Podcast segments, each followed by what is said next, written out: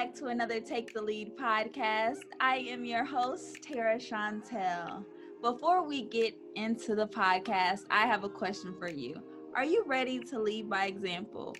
Be the example. The example begins with you. Today, we are in our bag talk session series, and I have such a lovely queen in the building, assistant volleyball coach of the Lady Panthers, author of Grateful in Greed that challenges us and reforms the way we win in life. Tamika Newman, thank you. Thank you so much for having me. Ah, that's so exciting from being a volleyball coach to writing your book I would love to know more of what inspired you in your childhood to go after your goals like this. Um, so I had very uh, humble beginnings. Uh, grew up kind of in dysfunction. Uh, my grandparents raised me. My mom had some issues with uh, drug addiction. So grew up in a house full of people. Uh, my grandmother couldn't give us much in the way of money, but she gave us a great foundation. Um, she put a lot of work into me and my brothers into um, helping us to just be decent humans, helping us to have aspiration, to take pride in ourselves, to make good decisions. Um, and then I was a huge reader. So even though I couldn't see uh, success around me, when I read books, I got really excited because I was like, oh, wait, there's this whole world out there. There's this world of possibilities of what I can be. So reading really got me excited and motivated um, to be somebody. Wow, that's incredible. From actually witnessing your humble beginnings and still having the courage to, despite all the obstacles or the cards that you were dealt, to still overcome all that. How did you do that? And how did you get your mind to think bigger than what you see? I think I was kind of born with this competitive edge. So by the time I realized about eight or nine that my family structure looked different than others, I set out to prove that I wasn't at a disadvantage. And it kind of set me on this laser like focus to just be somebody. I was like, hey, this doesn't look like everybody else's, but there's no way I'm gonna feel inferior. And as a kid, there were a few moments where I was a little sad because I was, you know, missing my mom, missing my dad. But for the most part, it literally set me on fire and I just took off toward I'm gonna be somebody. So I would I would seek out free resources. Even as a kid, I went to summer school when I didn't need to because it was I knew it was gonna be food. Um, there was arts, crafts. There was free gymnastics, low level gymnastics, you know, reading camp. So I just took advantage of all the free stuff. I was super respectful to adults. So I always ended up getting help or, hey, Tamika, here's this. I know you want to participate. Your grandma probably can't afford it. So people were always reaching out. They could see that I wanted to be somebody even before I knew what I wanted to be and and they would reach out and help. And that was motivating. That kind of helps you to keep going. Okay somebody believes that i can i can be something. Um, and then my mom later on in life getting closer to my mom who managed to get herself off of drugs and realizing she had this crazy still like will. I knew that it wasn't out of you know it didn't come out of the clear blue sky that i was as tough and as uh, had such a strong will to overcome adversity. So it was kind of in me. It was kind of in me, even though my mom wasn't there. I had picked that trait up from her. I commend you, Queen, because just experiencing poverty and just the cards that we are dealt with just as black women and to have this resiliency and the art of forgiveness is so beautiful in your story how you give your grandparents and your parents grace. And i would love to know your perspective on giving someone grace and the art of forgiveness like this. Even as a kid um, I, somehow i was intuitive enough to know that holding a grudge was going to affect me. I could see the effects of it in family members who people had disappointed them. They were walking around with a certain level of of hatred and they couldn't get ahead in life. They couldn't go any further. So even as a kid, I decided that my mother's challenge had nothing to do with me. I was able to separate myself from that. And I have, it's five of us. All five of us weren't able to do that at some point. I've always been able to do it, but my brother and sister had some challenges throughout life, some points when they they didn't want to move on. And um, we're all moved on by now. But I, I could see the effects of not forgiving that it definitely um, hinders you. So mm. I, ch- I choose forgiveness um, all the time. It took me to mature a little bit to understand that I don't necessarily have to keep keep those individuals in my life, but truly letting it go and forgiving them definitely is beneficial to me and it's not about them. Mm-hmm. So it is it's grown what forgiveness looks like as I've aged. yes, the power in letting go. But as a child, you were so wise and still so wise having that intuition and listening to that gut feeling. As a child, how did you tap into that? God. I think God because growing up low income, I wasn't the smartest. I was decently smart. I wasn't the most athletic. I was not the most athletic kid in my neighborhood, and I went on to play two sports in college. Wow. Um, so God just kind of gave me this fortitude, this stick wittedness, this vision, um, and then being stubborn. I, you just can't tell me I can't do something. Right. yeah, you just can't. You know, I have to see for myself. Um, there's got to be another way. Um, so I, I think a lot of it has to do with God just just choosing me. Um, so, and then um, yeah, so just just God. Uh, God is so good. God is so good. Let's give it up for God, okay? I would love to know your journey in volleyball and how you got started with coaching these young ladies. Okay. Well, volleyball wasn't in my neighborhood. So I think I remember seeing um, two on two beach on TV on weekends. And I remember seeing the uh, US Olympic team. That was my exposure to volleyball. Seventh grade came, I was five eight, So that was tall for seventh grade. I made the seventh grade C team and uh, progressed a lot, a lot, a lot. By eighth grade, we moved schools and I made the A team.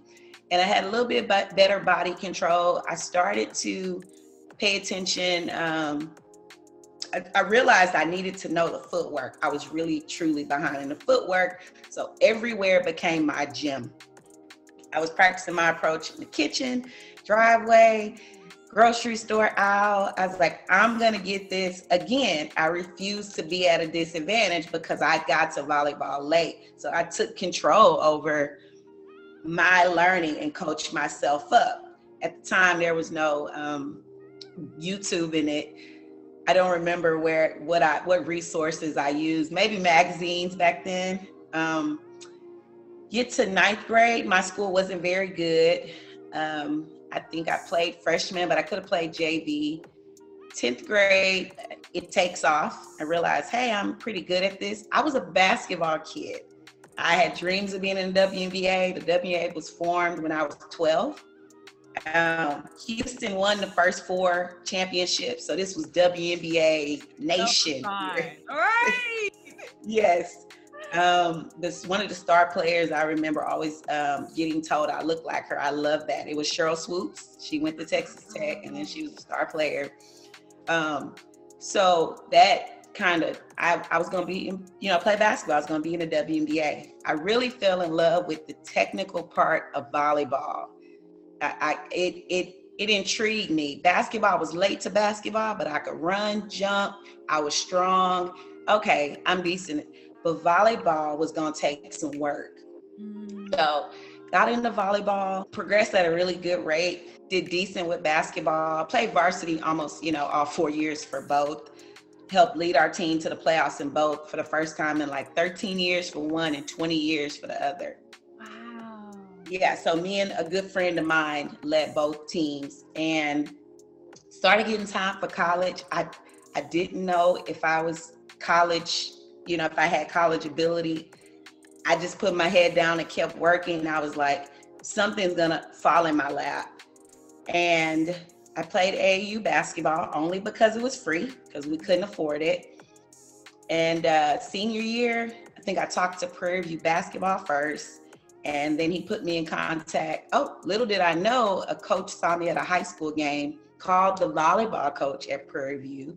She had my name. So, basketball, I said, hey, I had a crazy idea I could play both. I mean, I was insane. I, I, I can. I was like, I don't want to choose. I can do both. And Prairie, the basketball coach said, hey, I don't know anybody that's done it recently, but I'll ask. He talked to volleyball. Um, she agreed. She called me. Like I said, somebody had already given her my name, and they they were the only school to offer me to play both. And I said, "Hey, I'm going."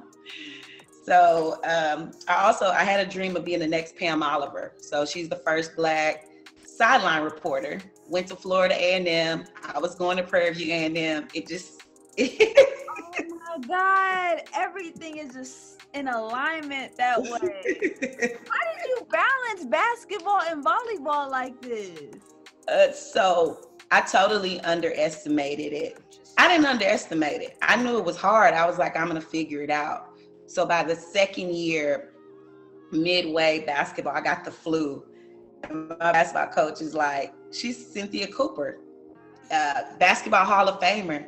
Um, she's like, okay, do what you can. And me having pride, I was like, okay, I'm gonna do what I can. I went 20 minutes, literally passed out on the sideline, got home, and was like, I think I'm done. I, I realized my dream. I did it one full year, almost completed two. I'm tired mentally, physically. My grades were the first year, my grades were really low. Um, I just was like, hey, you, you did what you set out to do, and I quit. So I only made it two years. I went on to have an amazing volleyball career. We ended up the conference champion, and I ended up my senior year player of the year. So had a great career, as great a career you can have at a small college. Um, went to graduate school at Texas Southern, and helped out in the basketball, the women's basketball program. Still love basketball, so I went to help them out. And um, my friend's dad called me from the neighborhood and said, "Hey." It's just charter school. It's designed for kids who they'll be first time. It, it promotes kids to be the first generation college students in their family.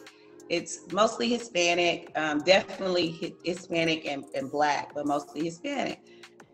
So I go back and coach, and I love it. It's amazing. They don't know anything, but they have they they want to learn. They're a sponge. It was just very fulfilling. I take a kid home, and as I'm pulling up, it's pretty obvious there's no electricity and there's no plumbing. It, it, it looks pretty bad. The house is barely hanging on. And I'm, I'm probably uh, one year in the grad school. Uh, and right then and there, I decide I'm to go be a coach. I was like, I'm to go be for these kids what some was someone was to me. I'm gonna be, and I'm not gonna be just a coach. I'm gonna be the kind of coach that cares about what's happening in your life. In your life. Yes. So I graduated, got certified to be a teacher. I was a teacher and a coach for 10 years. And um, my book actually starts with my final year as a high school teacher and a coach. Um, even though I went into it for impact and to work with low income kids like me, I ended up getting a job in an affluent area and uh, doing really, really well, which helped my career, and experiencing a lot of systemic racism. It was very frustrating, very disappointing, very hurtful. Um, kind of believing it was that job. I took another job uh, and that job, I mean, I actually had to file a protective order. Some parents wrote letters. It, it was a full out rejection. Um, so everywhere I went, I was the first black head volleyball coach. And some schools, I was the first black female coach, period. So that was always a challenge, um, a huge challenge. I kind of got caught up in, I was doing well in terms of wins and losses. I really made a decent name for myself, which I wore with a sense of pride because it was a very tense situation every year. You know, I, I got stories where a coach didn't shake my hand a couple of times. You know, I got I have stories of uh, my kids being snubbed out of awards because I'm the coach. Resiliency all the way. And it's just incredible these obstacles that are presented, and you just be jumping over them left and right, and you make it look so easy. And I would love to dive deeper in this racism that you experience as being a black coach and teaching volleyball because our culture is not fully aware of the technical aspects in volleyball how did you persevere? When I first got into it, like every other time in my life, I was like, I gotta be the best. So I invested in tons of professional development. I coached travel ball, I coached little kids because I wanted to know how kids learn. You know, I worked with high school, but I wanted to go backwards. Okay, how do kids learn motor skills? How do they best learn this? How do they best learn that?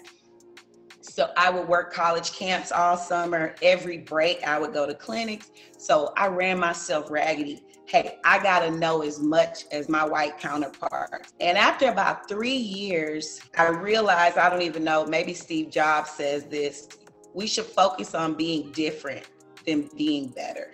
And it really wasn't serving my kids. I was in middle class schools, but we we had a good mix. I had kids who could afford anything. I had kids who kind of needed need they needed time to save up, and I had kids who flat out couldn't. So I was in a school like that. The kids who could do a lot had no consideration for the kids who couldn't. Their parents didn't, um, and, and I hated that because I I knew I was the kid who didn't, and I would have really struggled, suffered, for because of people who could not considering me. So I really was a huge proponent advocate of that. But I shifted my focus to being different and really catering to my kids. I said, okay, I got some kids who started really, really late, and I got elite kids. I had kids that were going on to play Division One volleyball. And I sat, picked my own brain, and put together these systems that caught the kids up that were low and still progressed the kids that were high. So those kids that were high in skills, I worked on their mental. The kids that were low, we worked on reps, reps, reps, reps, kind of like going to a camp. Every day I created a camp atmosphere. Um, so I developed a system. I developed a practice system that mimicked the game. Um, and we saw a lot of success. Even when we were in districts where teams were way better, I still was producing more kids that went to college and excelled at college. So um, that that was where I shifted my focus. I can't help who's on to my school. I'm gonna get everybody better before they leave here. But that won't mean we'll win state titles, right? But those that want to pursue co- college after high school, they're gonna be ready. They're gonna go. They're gonna have the mental toughness to stay and not leave and drop out. They're gonna start and they're gonna produce, and they did the ones who stayed. Some kids they just what they just weren't cut out for it. And then the kids that go in to just go to college, they're going again, they're going to be tough, mentally tough enough to be away from home on their own. Those that go to work, they're going to be responsible people who work, show up, work well with others. Um, and I had a lot of success doing that, and that that mattered to me more than more than winning big district titles or anything like that. So when I shifted my focus from that, of course, it was hard getting kids to buy into that because they're like, well, I remember we didn't we didn't run a lot. I found a way to implement conditioning in the drills. Well, old school volleyball or sport, you're gonna run the last few minutes of practice, sprints. And uh, a team that was really good in our district in the off season, they still ran a lot. And we lifted, we did plyometrics, we did a lot of things that were more volleyball specific. I remember a kid kind of questioning that. Well, they run. I, I want to run because they win. That must be right. How ridiculous! A kid asked me to run more, and you know she didn't she didn't realize the other factors. Those kids play volleyball since they can walk. running had nothing to do with it. Running, in fact, was counterproductive in off season. mm-hmm. So um, I shifted my focus to that and really became my own judge and created our own metric. You know, if we meet this, then we we won here. But you know, it came with its high highs and lows. You know, getting buy-in was hard but I'm pleased that I went to that method. And I, I tell coaches, especially minority coaches, because we want to get in there, you want to be able to say you know the stuff. You, you don't want to, you know, they already believe we don't know it technically. We can just coach effort and athleticism. And so you're going to get tempted. You know, I want to be able to have some credibility that I know it but don't you, you can't worry about that you kind of got to play your course not you know not the players how, look at what you have how can i get these kids better with the resources that we have here that's incredible especially being a minority coach being a black woman and coaching volleyball and you still have so much love in your heart for all these ladies. You're not treating them with any any certain way or you're not treating anyone differently and i love that about you. That just shows your spirit and that just shows how genuine of a soul you are what have you learned from the ladies by coaching them? Probably don't take myself so serious. You know i can, I can recall being upset that they don't take certain things serious and i, I think we got to have that. Everybody's got to be like that to a certain extent to maintain your sanity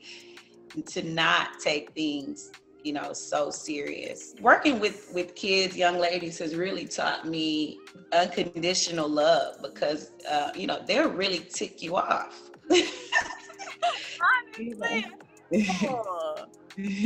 they'll really tick you off. They you know i have to remember that they're coming and i'm going. They need to be taught. They don't know this stuff. So you know you got to curb your frustration. They're not going to always do what you think they should do. So it teaches you grace. And I coached six, seven years before I had a kid. And it really got me ready for that. Um, I remember making some statements about I wouldn't let my kid do that, or their mom should be getting on them for that, or and then having a kid and being like, I shouldn't have been saying nothing about parenting. mm-hmm. Noted. It, it's uh, it, it is such a individual thing specific to your kid. Yeah, they taught me I shouldn't have been saying nothing about being a parent. yeah, wow. Noted, honestly. and it's just commending you as a mother as well and still coaching other people's children. That's incredible. Being how do you balance your child in these ladies as well. I tell you what, that was one of the reasons I got out of high school coaching and teaching. I actually forgot, had a really bad day at school, was nearly attacked by a special ed student, had a game that day and forgot to pick my kid up. And um, that was kind of the final strike for me that, you know, the stress level and the time away from home. My kid was going to bed at like 10 o'clock at night so um, that was kind of the final straw for me to walk away from it. And I was going to be an entrepreneur. You know, um, I have a person, my personal business.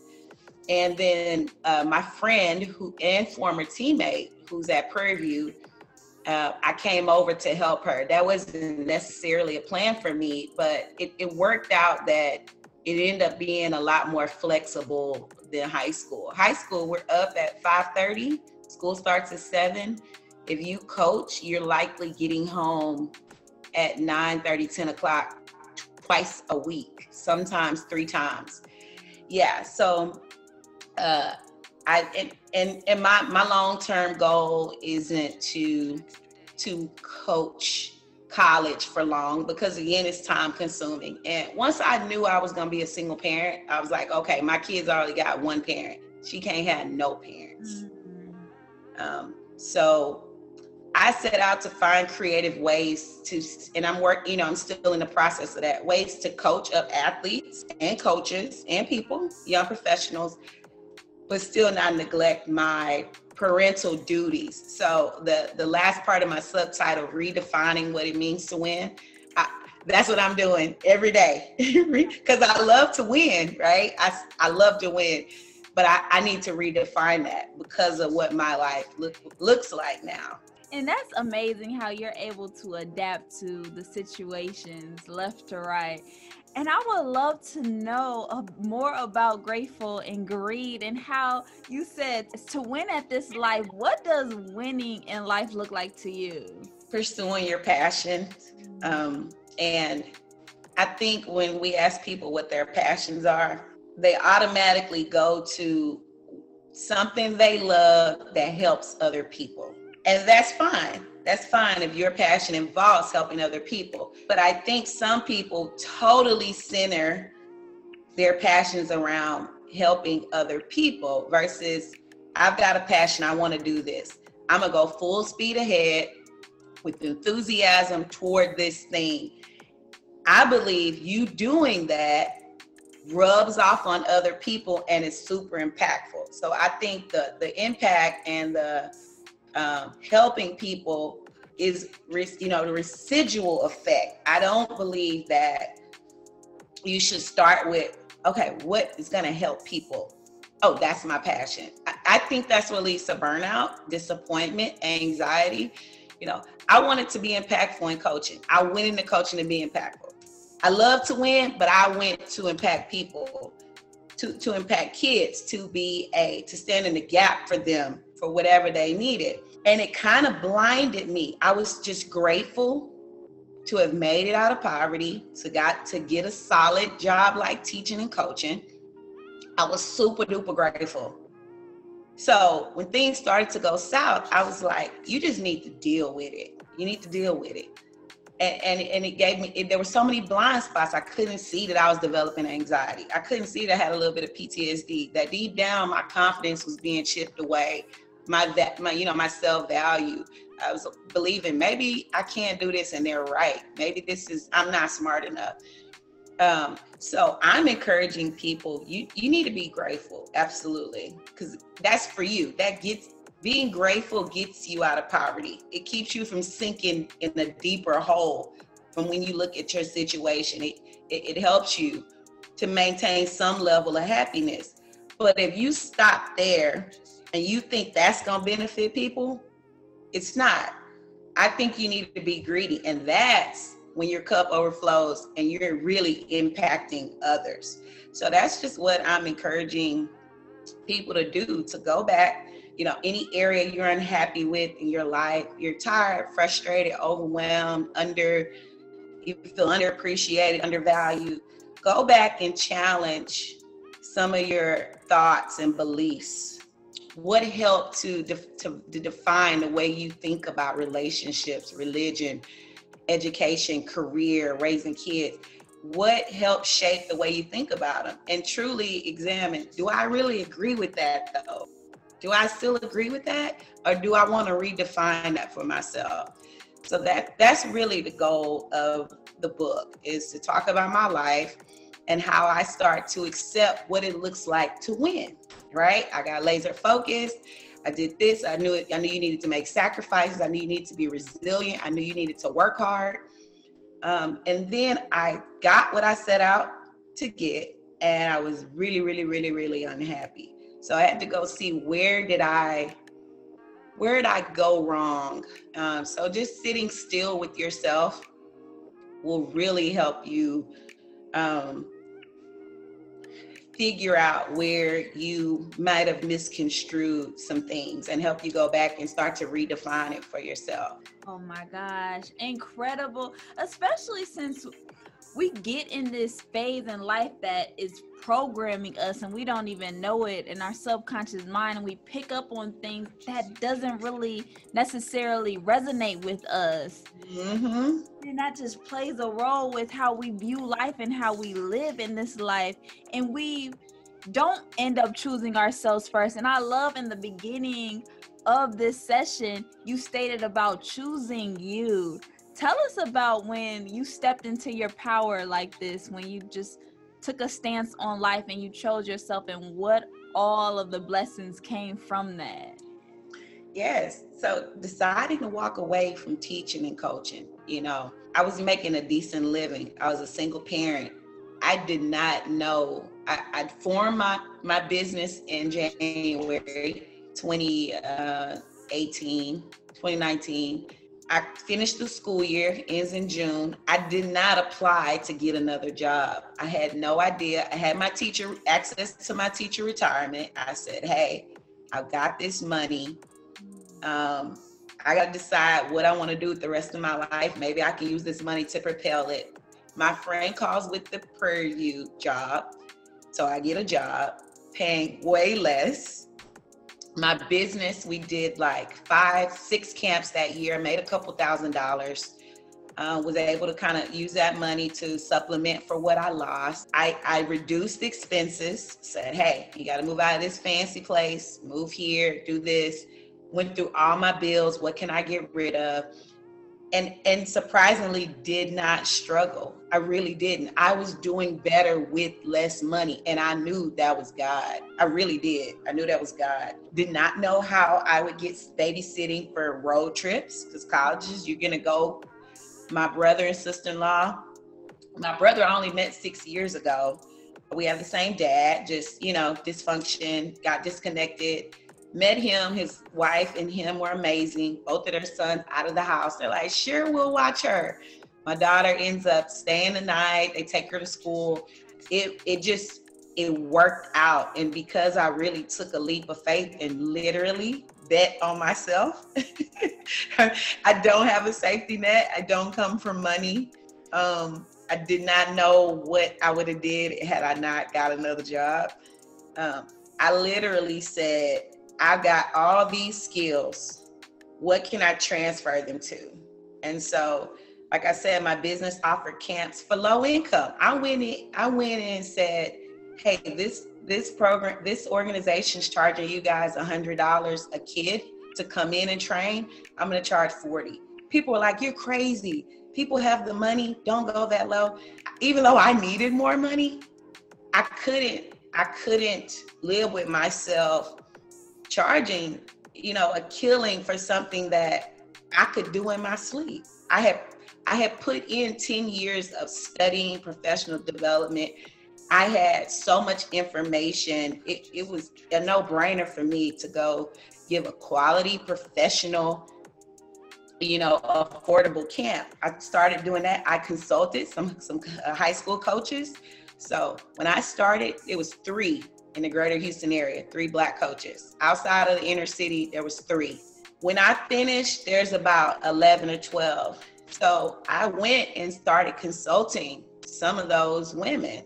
Um, so I just put all the information I compiled, um, just put it to good use, con- consulting. I think because my next move really was about serving people. And it really was my original mission to go in places that it was low resources. So because I was true to myself, I think God honored that. Like you got into coaching to serve under, you know, underserved kids. And I the places I went, I found the kids that I got into the business for. The few that there would be, I found them. But ultimately when I totally committed my talents to that, God really honored that. And I haven't struggled financially since. Since then, it's been a very, you know, low drop off. So that's kind of my testimony with that. I just leaped. And and God just caught you. Caught you. he, he did. And and like I said, my daughter gets to do things I never dreamed. She she does tennis, she does gymnastics. Those things aren't cheap.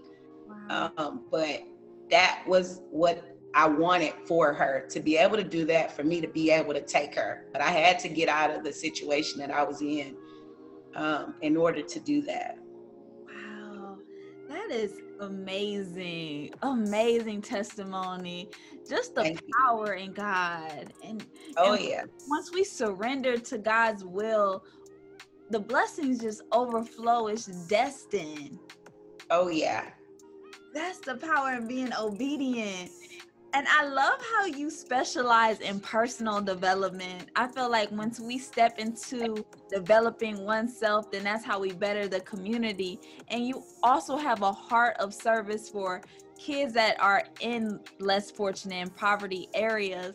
What tips can you give us and advice to step into personal development? You gotta assess your strengths and weaknesses. So gaining a greater sense of self where I fall short.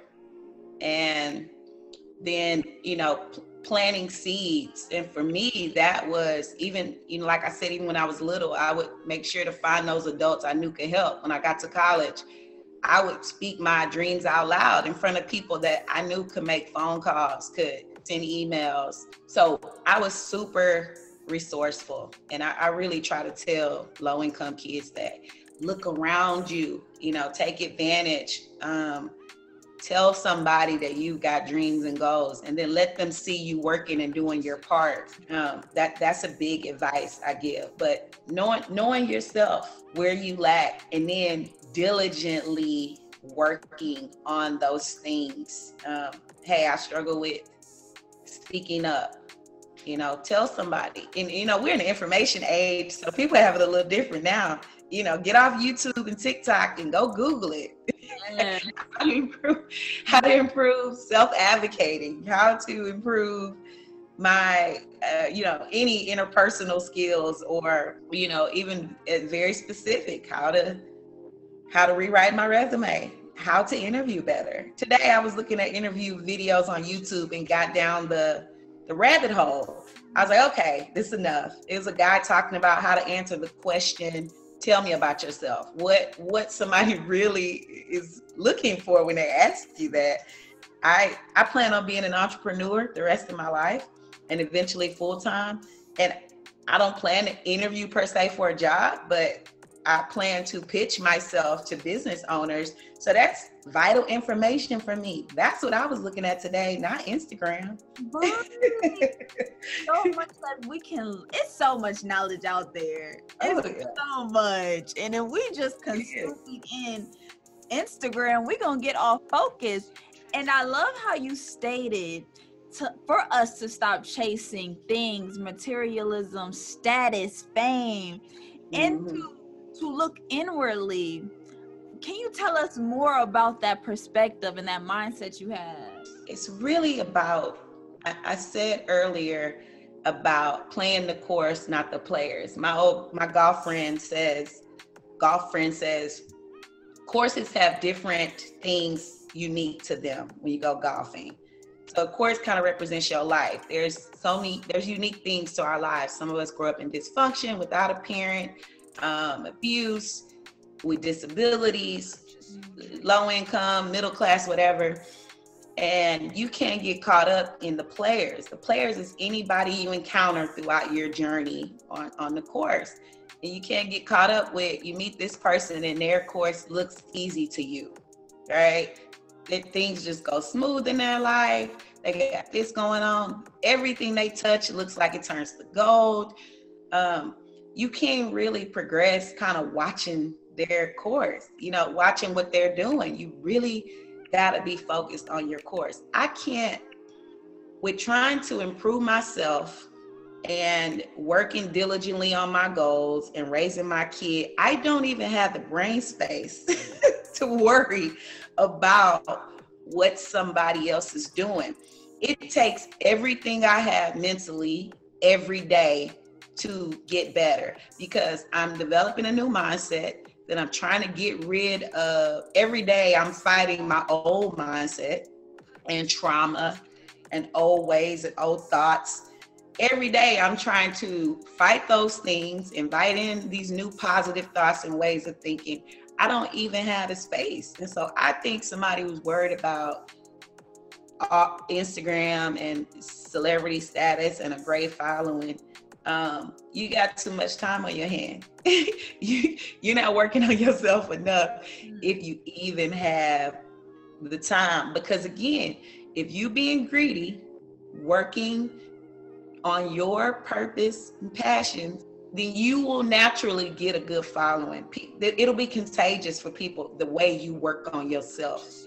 Uh, you know, take care of yourself and pursue your passions. Your energy will be contagious. Mm-hmm. So it works quite the opposite. Trying to get attention by catering to and keeping up with everybody doesn't get you the real attention you need. But really worrying about yourself, staying in your lane, mm-hmm. you know, that's gonna get you some genuine attention. Yes, it it can be so simple, but we get stuck into comparing, comparison, and comparing our lives to what everybody else is doing, and that's the power in social media. If you don't use social media, social media is gonna use you. and I'm telling you, that's a terrible way to be. And I, yeah, and I see how you said how people are so consumed in celebrity drama and celebrities' life what? When there's so much knowledge out here to not be focusing on personal development. Yes. It's like, yes. why are you not interested in yourself? Absolutely. And I think uh, you know, I kind of had the cheat code. My kid, people say that kids change their life. My kid forced me to work on professional development because you, your kid like puts a mirror up to your face where you you know look at at yourself and you're not gonna have any excuses of why you fail at that job. It's not gonna be nobody to blame. even me, I'm a single parent. I, am not gonna I'm not gonna use that as an excuse.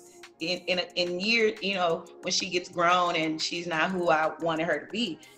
So I have that no excuse mentality. This is the most important job I have on this earth. I don't want my kid to wind up on a sofa unless she absolutely needs to. There's nothing wrong with getting counseling but you know, I don't want her to wind up on the sofa for trauma I caused. Um, I want her to be, you know, a healthy person. Uh, so it kind of gave me a sense of urgency about professional development. You know, even hearing her repeat some things that I say. Do I like the way that sounds coming out of her mouth? Well, I probably shouldn't say that. Um, so I knew I had to be my best, my best self for her. She deserved that again because she doesn't get to pick parts of both parents and then decide who she's going to become. We're together 24 7. She's going to be a little version of me. yes, especially she's going to be a little woman. yes. The princess walking into her kingdom. Yes. So that, that, but, but having a kid, you know, that helped me. But people, their goals can be their kid. You know, I know this doesn't serve me well for what I'm trying to be. So I need to get rid of this, get rid of that. I need to improve this, improve that. So people have got to create that thing that forces them to take professional development serious. And I love also what stood out to me. You earned your BA in communication. Tell yeah. us about the importance of communication in relationships. In relationships, uh, yeah. So communicating the the expectations, uh, super duper important. Interpersonal communication skills, listening, being an active listener, super important. Being a problem solver uh, definitely super important. Be, like I said, if you can't communicate effectively what you're trying to do, no one knows how and where they can help you. So my grandmother was big on communication. I had a really good command of the English language at like seven or eight. I mean, I talk extremely proper. Um, AKA in the hood, I talked white. My my family My family hated it. They mocked it. The kids in my class hated it. No one talked like that. Um, my grandmother had no problem with it. When I got up there and did my Easter speech and gave the church welcome, she sat there beaming with pride because she was like, Don't listen to these fools. You need to know how to talk. You going somewhere. yes and um, I, uh, you know, I went to HBCU, so uh, you know, I had a point in my life re- where I reflected on. I, I, I want to make sure I'm not assimilating. Let me put a little soul back in this. So uh, it, it it isn't as quite as proper as it used to be, but communication was important. Speak up, don't mumble. What do you what do you need? What do you what's going on? Um, and that that served me well could communicate well. Like I said, I was able to reach out to adults where kids my age didn't even know what a conversation looked like. Reaching out to an adult to help you with the goal. It was unheard of. Like, who taught you how to go tell people your goals and seek out? It served me well to learn how to communicate and to, to speak up for myself. My, you know, even for, for even beyond speaking correct, my grandmother let me speak up. Like I was very lawyerly when I was a kid. I had an argument for everything. Okay. And whereas most parents and grandparents would kind of like call it talking back, my grandmother would let me. She would let me go on with my point. And, and uh, my older aunts hated it. They're like, she didn't do that when we was kids. You know, that's talking back. And she would allow me to have a point have an opinion, ask a question. Now her answer would always be, all right, keep living. She'd get tired of arguing with me when I say, why is this like that? And that shouldn't be like that. And I don't, and she'd just say, keep living. You'll understand. And, and she wasn't lying. I did not have the knowledge to understand the whys behind certain things, but communicating well um, has served, you know, communicating has served me me well. And I, I had a great communication department at Prairie View. A lot of my classmates are newscasters, sports, um, sports reporters, own their own media and marketing companies. Um, super duper successful, serious black excellence in the media field. So I benefited greatly from choosing that major. We love to see it. We love to see it. And that's beautiful that your grandmother allowed you to ask questions. She didn't just cut you off and shut it down. She allowed you to communicate effectively in your mm-hmm. manner, in your way. As a child, we got to let our mm-hmm. kids be curious and ask questions like that. That's incredible. And what stood out to me the most because I can relate when people tell you that you talk white how can you talk a color? That's what I want to know. I think you know, I get a gist of what they're saying. I, I, I can say I understand where they're coming from with that. We're just scared of what we, you know, we don't understand. Um, but I, I do, I do believe that some kids um, assimilate assimilate, especially they're in an area where it's not very many people of color. Um, I, I, I, I, believe that. I do. I, I've noticed it in myself. I think I went to a, most of my education, I went to heavy brown and black, Hispanic and black.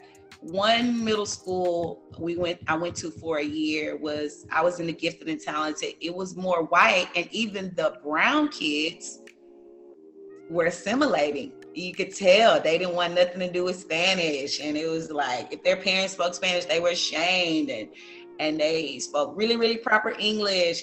And I can remember just kind of sensing myself trying to sound as close as I could to how they spoke.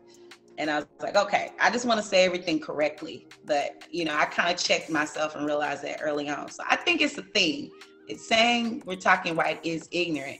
But I do think parents owe it to themselves and their kids to just observe their behavior, especially if you're in an area that there's none, uh, not a lot of people of color. Make sure your kid is being themselves. Mm-hmm. So, yeah because that programming is so real. I was just watching how they tested racism in school, and little kids will say that a white doll is beautiful and a black doll is ugly. So it starts mm-hmm. early on. It's powerful in that. And this was truly insightful, truly amazing, Tamika. Please let us know where we can find your book and where we can connect with you more. Okay. So my book can be found at tamikanewman.com. Um, and uh, here in the near future, I'm doing uh, some coaching on just being greedy, being grateful and greedy. Um, just just some different coaching, and actually buying the book will allow you to get the coaching for free. So um, go to my website, purchase the book. Um, you'll receive an email here shortly in a couple of weeks about that course. Um, and then we'll, we'll, just stay connected. If you're not ready for purchase, just get on my email list. I send out um, lots of great content all the time. Um, you can connect with me on IG at tamika.r.newman underscore GGA. So, oh, and then I have a, a, my personal business, Grit and Grind Athletics. Gritandgrindathletics.com is the website. I do um, volleyball skills training, leadership training, and consulting affordable and professional. So anybody that's in that sports area can hit me up there. Oh, that's amazing. That's amazing. Just your resilience and everything that you've been through, and just so much more in store and so much more to come. Thank Tamika, you. this is amazing. Thank you so much for having me. Such an awesome platform. I've been listening. It's so uplifting. It's just awesome. I appreciate you. Everything that you're doing is so inspiring, especially to young women like myself, seeing women of color, a beautiful black woman stepping into her power, teaching volleyball, teaching and coaching. It's it's so impactful to me. Thank you for your service. Thank you so much for having me. You're welcome. And thank you, listeners, for tuning in, tapping into another Take the Lead podcast. We will see you at the top. Thank you.